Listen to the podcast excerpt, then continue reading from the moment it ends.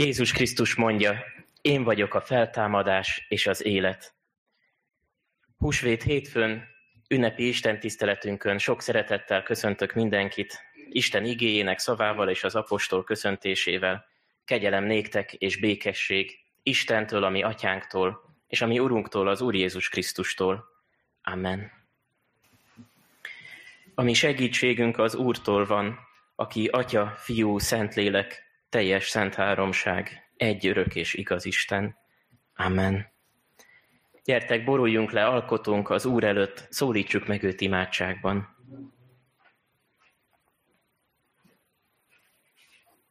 Mindenható Urunk, mennyei édesatyánk, Jézus Krisztusért, magasztalunk téged húsvét második napján is. Köszönjük neked, hogy a ragyogó nap is emlékeztet bennünket már arra, hogy te teremtő, sőt, újjáteremtő Isten vagy, aki megújulást hozol a természetbe, és ezen keresztül is arra emlékeztet bennünket, hogy te megújulást tudsz hozni a mi életünkbe is. Urunk, köszönjük, hogy te vagy az, aki gondoskodtál mindeddig rólunk, te vagy az, aki idehoztál bennünket, és most megszólítasz minket.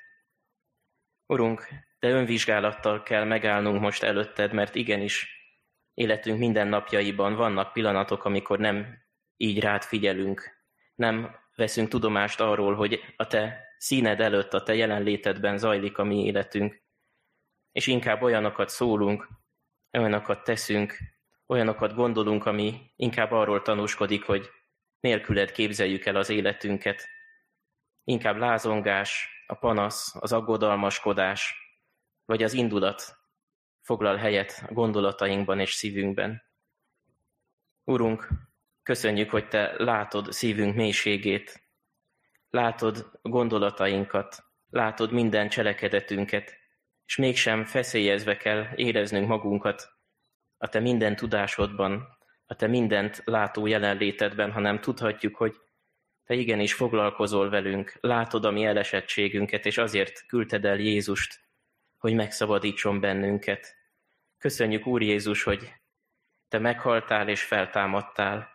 Meghaltál a mi bűneink miatt, és feltámadtál a mi megigazulásunkért, hogy tudhassuk, mehetünk az Atyához, hogy Istent Atyánknak szólíthassuk, és neked pedig örökös társaid lehessünk. Úr Jézus, téged szeretnénk a mai napon is magasztalni, és arra kérünk, hogy legyél velünk szent lelkeddel, te irányítsd a mi figyelmünket, amikor igédet hallgatjuk.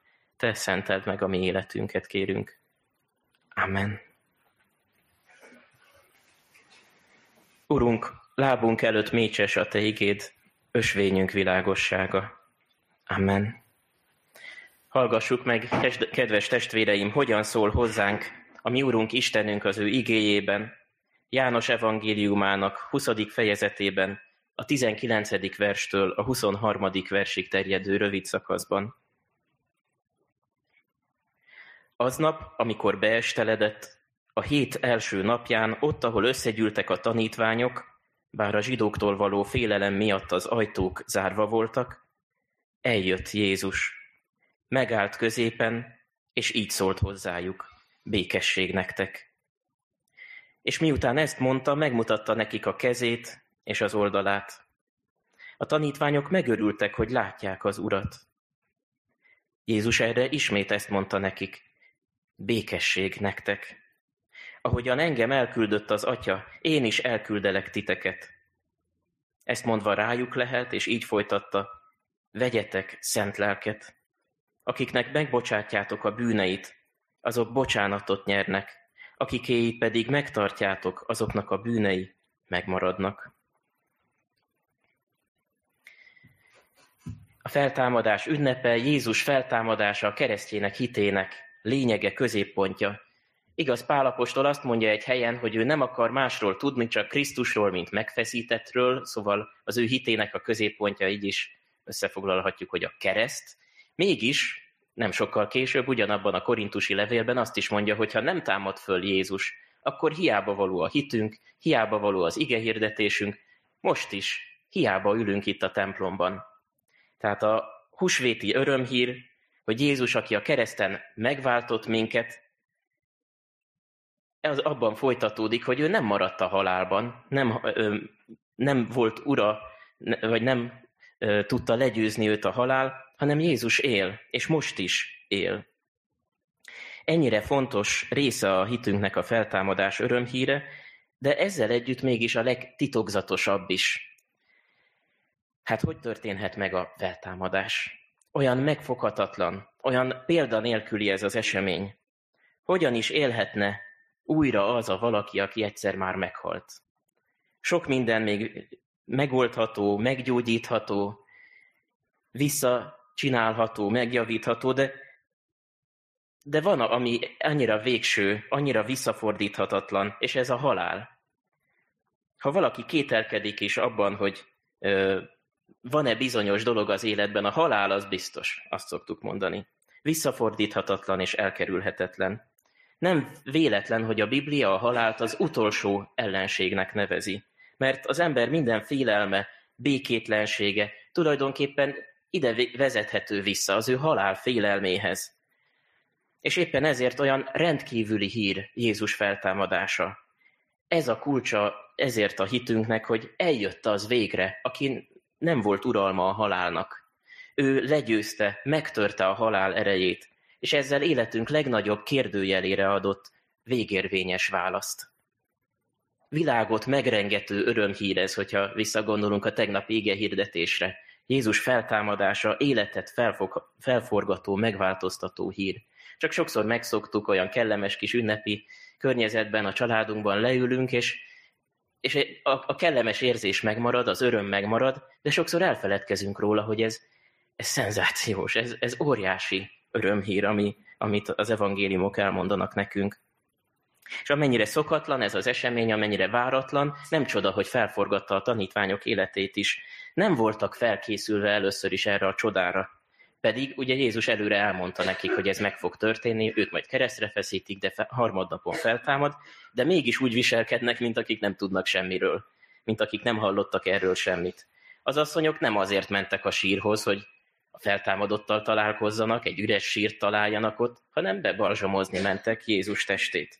Amikor a tanítványok meghallják az asszonyok híradását, akkor nem mondják azt, ja igen, hát ezt Jézus mondta előre. Nem, hitetlenkednek.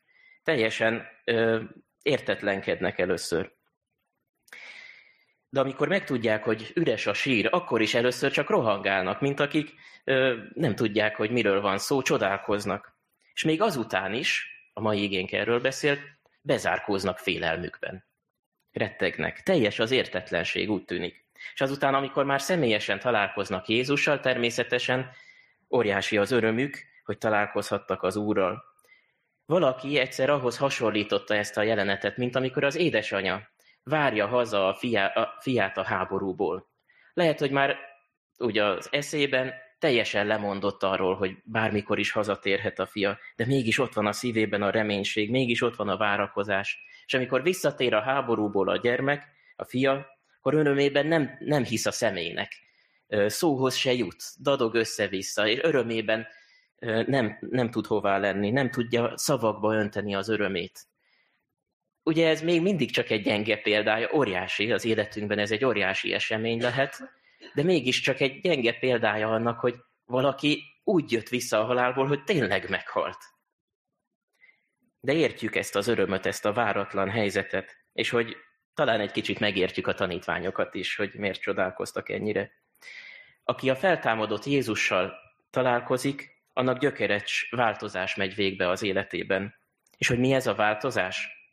Jézus nagyon röviden elmondja ezt. A köszöntésében benne van ennek a lényege, hogy mit is hoz el Jézus, a feltámadott Jézus az életünkbe. Ezt mondja, békesség nektek. Ez ugye egy általános köszönés is lehetne, de Jézus megismétli, békesség nektek, és akkor lehet tudni, hogy itt nem csak egy megszokott szófordulatról van szó, hanem ennek a köszöntésnek tartalma, ereje van, a húsvéti örömhír összefoglalása ez, békességet hoztam nektek, mert feltámadtam. És arra hívlak most benneteket, hogy mélyítsük el egy picit, lássuk meg ennek a békességnek a gazdagságát, amit Jézus hozott el feltámadásával az életünkbe. Micsoda békesség költözhetett annak az édesanyának is a szívébe, aki újra találkozhatott a fiával.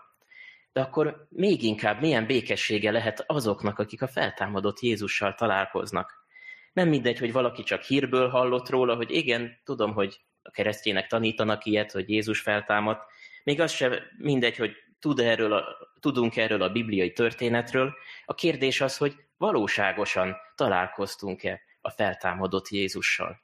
Mert az egészen más élettapasztalat lesz, és ennek tényleg gyökeres változást hozó hatása van az életünkbe.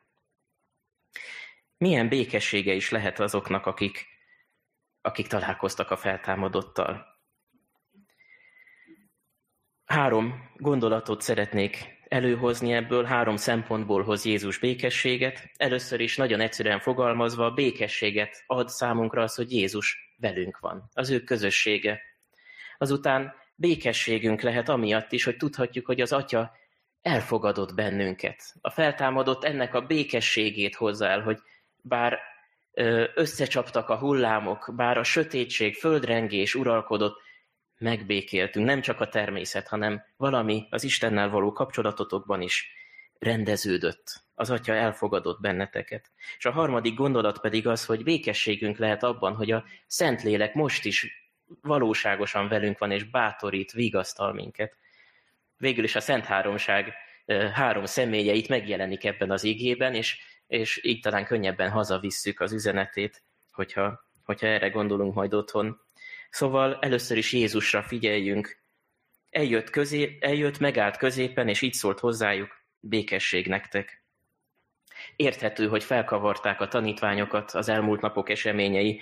Voltak pillanatok, amikor akár sikertörténetként is elkönyvelhették volna Jézus földi útját, hiszen csodás gyógyulások történnek, Jézus hatalommal tanított, példátlan bölcsesség nyilvánult meg a szavaiban, de egy pillanat alatt, mintha minden kaotikus fordulatot vett volna, a csodálatot felváltotta a rettegés, a kétségek, a félelmek. Hát ezek után már érthető, hogy nem tudták hirtelen feldolgozni, hogy, hogy meghalt Jézus. De, de még nehezebb elképzelni ezután, hogy, hogy a halál nem végleges. Nem a halálé volt az utolsó szó. Talán mi is tapasztaltunk már olyat az életben, hogy valamiről véglegesen lemondtunk. Már nem is gondoltunk vele, és aztán mégis visszanyertük. Egy reményteljes gyógyulás, egy visszanyert bizalom, lehet, hogy hasonló tapasztalat lehet. És ennyire váratlan, ennyire csodálatos, hogy mégis él, visszatérhetett a halálból. De hát láttuk a hatalmát itt az életben. Ő maga is támasztott föl halottakat, akkor ez nem lehetetlen. És leírhatatlan ezek után ez az öröm, ami a tanítványokat eltöltötte, a megnyugvás, a békesség, a rendeződés jelent meg az életükben, szívükben. Jézus mégis él. És ennek a tanúságát mondja el az igénk is ezekkel a cselekvést kifejező szavakkal, hogy eljött, megállt középen, és megszólította őket. Egy halott ilyet nem tesz és meg is mutatta magát a tanítványoknak. Egyértelművé tette, hogy nem halucinálnak, nem látomás ez, nem lehet belemagyarázni, hogy ennyien tanulj egyszerre a feltámadott megjelenésének. És hogyha tényleg feltámadott Jézus, akkor most az ige először ezzel a kérdéssel szembesít bennünket. Ha Jézus tényleg él, akkor belegondoltunk már ennek a valóságába, igazságába? Hogyha Jézus feltámadt, akkor ő most is él. Ő most is megszólít minket, ő most is el tud jönni és meg tud állni a középen. Fel tudjuk mérni ennek a jelentőségét, akár aznak a jelentőségét, hogy most, itt is, itt van közöttünk Jézus. Sok jó tanító létezett a világon, szinte minden vallásnak vannak szent emberei, mégsem állítják egyikről sem, hogy ez a szent ember ma is élne. Egyedül Jézusról tanítja azt a szentírás. A keresztjének Jézus követői nem a megsárgult fotókat nézegetik az albumban, nem csak emlékeznek valahogy halványan még Jézus elmúló szavaira, nem csak a szívükben hordozzák a mesterük emlékét, pedig ugye sokszor ezt mondjuk el egy búcsúzáskor, egy szomorú gyász esetében, hogy, hogy hordozzuk a szívünkben az emlékét, de még ennél is sokkal többet tudnak Jézus követői. Nem csak az emlékét hordozzák Jézusnak, hanem élő, valóságos közösségben lehetnek az urukkal. Ez Ez óriási különbség. És kedves testvéreim, ennek érdemes levonni a következményeit ma is az életünkre nézve, hogy amikor mi imádkozunk, akkor nem egy halottat szólítgatunk, hanem az élő Jézushoz beszélünk, aki hatalmasan látja életünk minden pillanatát, ismeri gondolatainkat, meghallgat, érti, amit mondunk. A legjobban tudja, hogy mind megyünk keresztül, amikor elmondjuk neki bánatunkat imádságunkban. Nem lehet kétségünk e felől. És Jézus meg is ígérte, hogy tényleg velünk marad minden nap a világ végezetéig. Komolyan vesszük ennek a valóságát?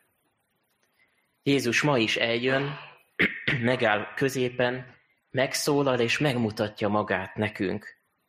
Ma is erre van szükségünk, hogy ilyen bizonyosságot adjon, adjon nekünk Jézus. Ha nem is látható formában, el, formában jön el Jézus, nem testben, de attól még láthatatlanul valóságosan eljön. Nem szimbolikus ez a megfogalmazás, nem egy művészi túlzás, hogy Jézus itt van velünk is, mert fölolvassuk a szavait, nem. Láthatatlanul, valóságosan itt van. Az Isten tiszteletünk egyébként vasárnapról vasárnapra erről szól, hogy nem a lelkész van a középpontban, talán magasabban van a szószék, hogy jobban hallják, vagy történelmileg így rendeződött be a templom, hogy jobban hallják a lelkészt, de nem, a feltámadott Jézus van igazából a középpontban, és ő az, aki szól hozzánk az igéjében. Ez lehet a lényege a hétköznapi bibliaolvasásunknak is, hogy Jézus lesz az életem középpontjában, őrá figyelek, ő szól hozzám. És az úrvacsorai közösségnek is ez lesz a lényege, hogy ő valóságosan jelen van közöttünk. És a kenyér és a bor segít megérteni, hogy milyen békességet, milyen szabadságot hoz elő ma is az én személyes életembe. Milyen nagy szükségünk van erre a találkozásra. Ma, amikor annyi békétlenség és háborúság van a világban, amikor az elmúlás és az élet bizonytalanságának a szele lengi be ezt a világot, a tanítványok is rettegtek, ők is féltek, ők is zavarodottak voltak, bezárkóztak, mert féltek az üldöztetéstől. Ha Jézussal ezt tették, megvádolták, megkínozták, megölték, akkor, akkor velünk mi lesz? Akkor velünk is ugyanezt fogják művelni. Csak hogy ez a félelem, ez még mindig csak a meghalt Jézusra néz. Ez még mindig nem vesz tudomást arról, hogy ő föltámadt. Mert nem ez a valóság, hogy ő még a halálban van, hanem az, hogy ő odalép hozzájuk, és odalép hozzánk is ma is, és azt mondja békesség nektek. Nincs okotok a szorongásra, a félelemre. Én élek, és nem vagytok egyedül. Megszólíthattok engem, segítségül hívhattok a nyomorúságban, és én megszabadítalak titeket. Gondoljak erre akkor is, amikor békétlenségem van amiatt, amiket a hírekben olvasok, amikor szorongás fog el engem egy betegség miatt, vagy az elmúlás tudata miatt, tudjam, hogy Jézus ilyenkor is odalép hozzám, és azt mondja, békesség neked, tudok rólad, tudok a kudarcaidról, a keserűségeidről, a csalódásaidról, tudok arról, hogy mikor érzed magad esetleg egyedül, vagy magányosnak. Én ilyenkor is élő úr vagyok, mondja az Úr Jézus, és hatalmammal, szeretettel cselekszem az életedben. Jézusról beszéltünk, és azután arra is irányítja a figyelmünket ez a történet, nagyon röviden, de hogy, hogy az a békesség, amit elhozott Jézus, az, az az Istennel való kapcsolatunkban, Jézussal és az Atyával való kapcsolatunkban is egészen mást, újat hozhat. Miután ezt mondta, megmutatta nekik a kezét és az oldalát, olvassuk az égében. A tanítványok pedig megörültek, hogy látják az Urat. Lukács az evangéliumában ilyen szavakkal írja le ezt a jelenetet, miközben ezekről beszélgettek, maga Jézus állt meg közöttük, és így köszöntötte őket, békesség nektek. Azok megrententek, és félelmükben azt hitték, hogy valami szellemet látnak. Ő azonban így szólt hozzájuk, miért rémültetek meg? Miért támad kétség a szívetekben? Nézzétek meg a kezeimet, lábaimat, hogy valóban én vagyok. Tapincsatok meg, és nézzetek meg jól mert a szellemnek nincs húsa vagy csontja, de amint látjátok, nekem van. És ezeket mondva megmutatta nekik a kezeit és a lábait. És azután még Lukács azt is leírja, hogy enni kért tőlük, ő adne, ők adnak neki egy darab sült halat, és a szemük láttára megeszi. Minden mondata ennek az igének, és egyébként erre utal János is, azt bizonyítja, hogy valóságosan ott van Jézus. Húsvér, valóságában ott van. Mégis egy nagyon különös mozzanatra szeretném fölhívni a figyelmünket, hogy Jézus sebei a feltámadása után is megmaradnak. Azzal bizonyítja, hogy én ugyanaz a Jézus vagyok, akit láttatok meghalni, vagy éppen nem láttatok, mert elmenekültetek, de ugyanaz a Jézus vagyok, mert itt vannak a kezemen az oldalabon a sebek. Ez, ez azonosítja be Jézust, hogy ő kicsoda. Ez egyrészt a feltámadásnak a bizonyítéka is, másrészt egy nagy üzenetet is hordoz számunkra. Jézus sebei szavak nélkül is beszélnek. Szavak nélkül is beszélnek Jézus szavai. Azt üzenik, hogy Jézus meghalt, de győzött. Így mondja ezt az Úr a jelenések könyvében ugyanezt, hogy halott voltam, de íme élek örökkön, örök, örökké, és nálam vannak a halál és a pokol kulcsai. Így is fogalmazhatnék, hogy Jézus kimondta a kereszten, hogy elvégeztetett, de utána ugye meghalt, és akkor gondolhatná az ember, hogy ki tudja, hogy tényleg elvégeztetette. Hát meghalt, mégis sikertelen volt a küldetése, nem? De nem.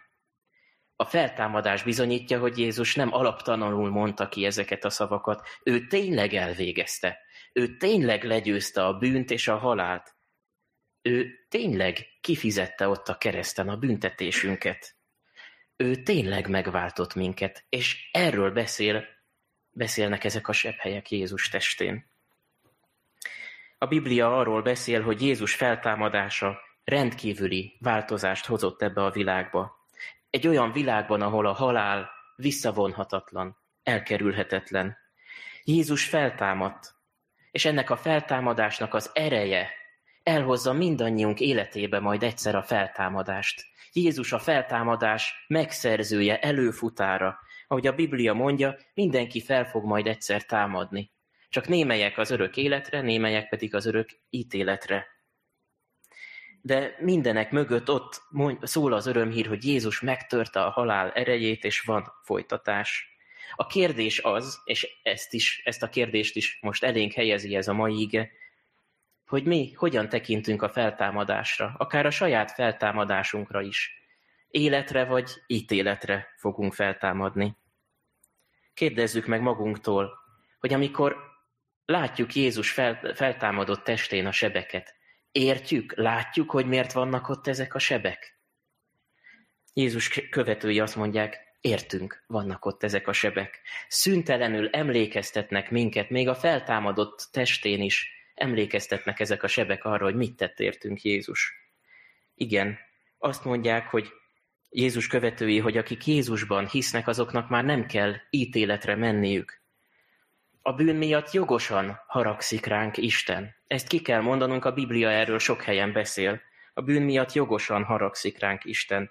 De ö, tapasztaljuk is egyébként a békétlenséget az életünkben. De nem csak az emberek vannak önmagukkal békétlenségben, nem csak egymással, hanem Istennel is békétlenségben vannak az emberek, és sokszor azért háborúzunk, azért cselekszünk butaságokat, mert nem találjuk a helyünket, a helyes vonatkoztatási pontot az életünkben. Istennel van valójában békétlensége az embernek. Erre van igazán szükségünk, hogy Istennel béküljünk meg először, és akkor minden más is rendeződhetne. Jézus pedig ezt a legnagyobb békességet hozta el az emberiség életébe. Aki benne hisz, az végre megbékélhet az atyával. A Kolossi levélben így írja Pál, Isten általa békéltetett meg önmagával mindent a földön és a mennyben, úgy, hogy békességet szerzett a keresztfán kiontott vére által. Őt rendelte Isten engesztelő áldozatul, az ő vére által mindazoknak, akik hisznek. Vajon mi már megbékéltünk Istennel? Ez lehet életünk legfontosabb, legkomolyabb kérdése, amit tisztáznunk kell – de vegyük komolyan azt is, hogy aki Krisztusban hisz, aki benne bízik, annak már nem kell kételkednie, hogy Isten szerete engem, megbékélte velem. Jézus váltsága érvényes, és Jézus sebei hirdetik ezt még a feltámadása után is. Igen, békességed lehet Istennel. Ezért, ha valaki Krisztusban van, új teremtés az, a régi elmúlt, és íme új jött létre. Mindez pedig Istentől van, aki megbékéltetett minket önmagával, Krisztus által, és nekünk adta a békéltetés szolgálatát. Isten ugyanis Krisztusban megbékéltette a világot önmagával, úgy, hogy nem tulajdonította nekik védkeiket, és ránk bízta a békéltetés igéjét. Ilyen szépen összefoglalja a második korintusi levélben ezt Pálapostól. Igen, ezután Jézushoz kapcsolódhat az életem, mert tudhatom, hogy ő nála van békességem. Arra van szükségem, hogy naponta Jézussal együtt én is, így mondja az ige, hogy meghalljak a bűnnek. De azután éljek is Krisztusnak, és legyek új teremtésé. Ezt ő végzi el az életemben, ő teremt újjá. De ha benne bízom, akkor megtapasztalhatom ennek az örömét minden nap, hogy Jézus megújít, új gondolatokat, új indulatokat ad a szívembe. Milyen csodálatos ezt megtapasztalni. Jézus mindenhova magával visz, a halálába is, de a feltámadásába is az új életbe is. És a harmadik nagy örömhíre ennek a mai igénknek, a békesség mélységét, ezt is, ez is hirdeti, hogy Jézus ezt mondta a tanítványoknak, békesség nektek, és így folytatja, ahogyan engem elküldött az Atya, én is elküldelek titeket. Sokféle feszültségről, belső békétlenségről beszéltem már eddig. Az ember egyik vagy másik békétlensége, belső bizonytalansága, hogy nem tudja, hogy merre tart az élete. Sokan felteszik a kérdést, hogy mégis mit kéne ebben az életben letennem az asztalra, elvégeznem, hogyan alkothatok maradandót, hogyan hagyhatok nyomot magam után az életben, hogy legalább még egy-két nemzedék emlékezzen rám. Ez egy jogos kérdése szerintem sokaknak. Jézus követői azonban megnyugodhatnak. Számukra már nem kérdés, hogy mi a küldetésük a földön. Nekik már nincs okuk a szorongásra. Ők, ahogy mondtam, Jézussal mennek mindenhova, és Jézus küldi el őket ebben az életbe is. Igen, már itt a földön célt ad Jézus a tanítványainak, és ebben békességünk lehet. Jézus kitaposta előttünk az utat, már bejárta, és ezért én biztonságban elindulhatok az ő kezét fogva ezen az úton. Békességem lehet benne, hogy tudom már mi a célom, mi a küldetésem. Jézus megmutatta nekem. És ezt úgy mondom most mindannyiunknak, hogy bármi legyen a foglalkozásunk, így mondjuk, hogy hivatásunk, szép szó ez egyébként, hogy Isten elhív minket egy feladatra. De ott mélyen mindannyiunknak egy a hivatása, mégpedig az, hogy a Jézussal való közösségre hívott el bennünket Isten. Elküldött minket Jézus, ahogyan engem elküldött az Atya, téged, titeket is úgy küldelek el. És hogy mi a küldetésünk? Nagyon egyszerűen mondja ezt is el a Szentírás, hogy legyünk Jézus tanúi. A mennybe menete előtt, mennybe menetele előtt mondta Jézus a tanítványoknak, hogy majd tanúim lesztek. Ahányan vagyunk, annyi féleképpen mondhatjuk el, hogy hogyan találkoztunk mi Jézussal. Éppen az a szép, hogy a keresztjének élettörténete sokféle, de Jézusban találkozunk egymással. Bár sokfélék a történeteink, életünk középpontja mégis ugyanaz az öröm. Pál így írja le röviden, hogy ez a Jézus halára adatott az én bűneimért is, és feltámadt az én megigazulásomért is. Ő meghalt és feltámadt, és ennek a öröme, békessége van életünk mindannyiunk életének a középpontjába, még ha sok felé is megyünk, teljesen más körökben forgolódhatunk, más a munkánk, ez a békességünk közös. És ezért a békességért jövünk mindig a gyülekezetbe is, hogy na, ebben találkozzunk egymással. És ez nagyon szép, ezért mondhatjuk, hogy megbékéltünk, testvérei vagyunk egymásnak is. Békességünk lehet már Istennel, békességünk lehet az életben, békességünk van a jövőnk felől is. Milyen öröm ez! Miért tartogatnánk ezt magunknak? Ennek, erről mindenkinek hallania kell. Jézus ennek a bizonságtételére hív minket is. Ezzel együtt, ahogy olvastuk az igénket, lehet, hogy több kérdésünk is felvetődött. Most nagyon röviden hadd szóljak ezekről is. Azt mondja Jézus, hogy elküldelek titeket, ahogyan az Atya engem is elküldött, és azután ezt mondja, vegyetek szent lelket. És aztán így folytatja, akinek megbocsátjátok a bűneit, azok bocsánatot nyernek, akikéit pedig megtartjátok, azoknak a bűnei megmaradnak. Hú, ez nem, nem könnyű, vagy erre nem számít az ember. könnyen kikerüljük inkább ezt a pár verset a Bibliába, ne kelljen erre válaszolnunk, hogy mit is jelent, hogy én megbocsátom valakinek a bűnét. Az első kérdésünk mégis az, hogy Jézus rájuk lehel, és azt mondja, vegyetek szent lelket. Hát nem pünköstkor jön el a szent lélek? Miért most adja Jézus a szent lelket? Nem mond ellene ez, ez a rész a Biblia másik részeinek. Úgy is mondhatnám, hogy ez még nem a Szentlélek pünkösdi kitöltése, de annak egy ígérete, egy előzetese. Hiszen a küldetésünk a Szentlélek által erősödik meg, vagy nyer életet. A Szentlélekre van szükségünk ahhoz, hogy, hogy, hogy ezt a küldetésünket teljesíthessük, és ezért mondja Jézus, elküldetek, elküldelek titeket, és ehhez a Szentlélek ott lesz veletek majd.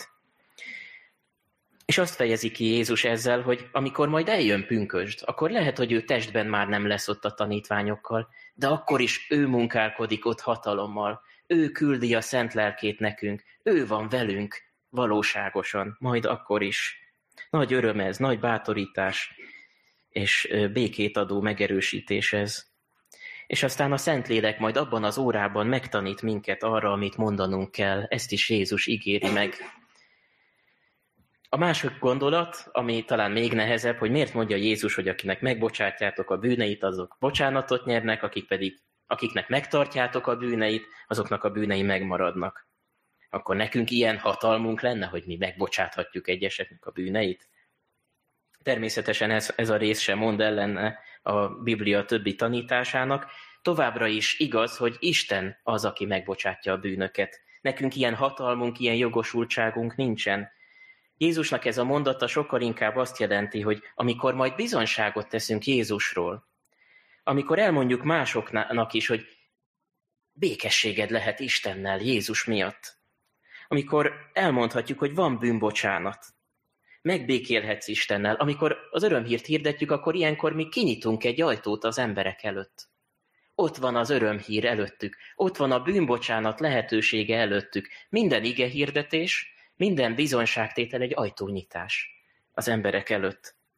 És minden egyes ilyen ajtónyitás egy döntéshelyzet is az emberek számára. Azok számára, akik még nem köteleződtek el Jézus mellett. Lehet, hogy erre a válaszuk nekik igen lesz, és akkor bűnbocsánatot nyernek, és lehet, hogy megkeményednek, és azt mondják, hogy nem kell ebből nekem semmi. Én majd boldogulok magamtól is, nincs szükségem Jézus békéltetésére. Ilyen komoly helyzet minden egyes ige hirdetés és minden egyes bizonyságtétel. Micsoda felelősség ez, de ugye a kérdésünk az, hogy olyan komolyan vesszük-e ezeket a pillanatokat, amikor bizonyságot tehetünk Jézusról. Számolok-e vele, hogy valaki lehet, hogy életében most fogja ezt először hallani. Milyen fontos, hogy ismerjem Jézust, és hülyen tudjak róla bizonyságot tenni. De megint nem akarok senkit megijeszteni, inkább azt szeretném megerősíteni bennetek, hogy nem vagyunk egyedül ebben a küldetésünkben. Jézus a szent lelkét ígéri nekünk. Minden egyes ajtónyitás, minden egyes bizonyságtétel a Szentlélek erejével fog történni. Ő fog téged és engem bátorítani, megerősíteni, megtanítani, és ő lesz ott a hallgatónak is az életében. Ő a megelevenítő, életet adó, szemeket nyitogató és szíveket feltáró Szentlélek. Nagy bátorítás ez. Ez azt jelenti, hogy egészen rábízhatom azoknak az életét Istenre, akikhez én szólok még a családtagjaimat is, az ismerőseimet, munkatársaimat is egészen rábízom Istenre, és ezzel veszem komolyan azt, hogy nekem mi is a küldetésem, hogy rábízom, imádkozom érte, és amikor alkalom van, akkor elmondom neki, hogy milyen békességet hozott Isten az én életembe is. Jézus elküld téged és engem most is. Elküld, hogy legyünk az ő küldöttei a családunkban, itt a gyülekezetünkben, a munkahelyünkön, minden, mindenhol, ahol forgolódunk. Elküld, hogy legyünk a feltámadás tanúi. És ahogyan Pál is mondta, ránk bízta a békéltetés szolgálatát. Milyen nagy öröm ez, milyen nagy ereje van ennek a békességnek. Ez nem fegyverszünet pár évre, hanem valódi békesség lesz. A keresztjének ismertetőjele volt mindig is az, hogy a legnehezebb időkben is földön túli békesség töltötte be az életüket. És ennek az ereje van most is velünk. Az élő Jézus jelen van közöttünk, megbékéltetett minket az atyával, és szent lelkével pedig világosságá tesz bennünket ebben a világban. Adja meg a feltámadott Úr Jézus ezt a mély békességet számunkra is ezen az ünnepen. Ő mondta, én élek, és ti is élni fogtok. Amen. Nincsen azért most már semmiféle kárhoztató ítélet azok ellen, akik Krisztus Jézusban vannak, mert az élet lelkének törvénye megszabadított téged Krisztus Jézusban a bűn és a halál törvényétől. Amen. Adjunk hálát velünk közölt jó téteményekért imádságban. Drága Urunk, hűséges Istenünk, magasztalunk téged a szeretetedért és a hatalmadért, amelyekkel meg akartad és, és meg is tudtad cselekedni mindazt, amit értünk tettél. Köszönjük, Úr Jézus, hogy semmi nem akadályozhatott meg abban, hogy az életedet add értünk, hogy mi élhessünk. És különösen is köszönjük most a feltámadásod csodáját, ami megrendít minket. Azt, hogy sem biológiai törvényszerűségek, sem a sírod elé gördített kő, sem a veled találkozók hitetlensége, sem az egész világ kitartó kételkedése nem jelenthetett akadályt a feltámadás örömhíre és ünnepe számára. Ugyanígy megrendít minket, hogy az zárt ajtók ellenére te megjelentél a tanítványok számára, éppen úgy, ahogy a mi életünkben is megjelensz újra és újra.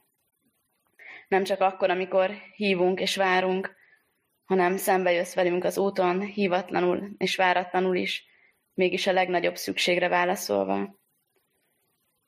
Hálásak vagyunk ezért a kegyelemért, és aggódunk a méltatlanságunk miatt. Szeretnénk felnőni azokhoz a nagy feladatokhoz, amiket ránk bíztál. Szeretnénk szeretni, szeretnénk békéltetni, és szeretnénk örömhíredet továbbadni. Te, aki a mennyből sugárzod ránk dicsőségedet és békességedet, Add meg nekünk, hogy jó tanítványaid lehessünk ezen az úton. Te formálj bennünket, Urunk, kényed kedved szerint, és add, hogy mi nekem keményíthessük meg magunkat.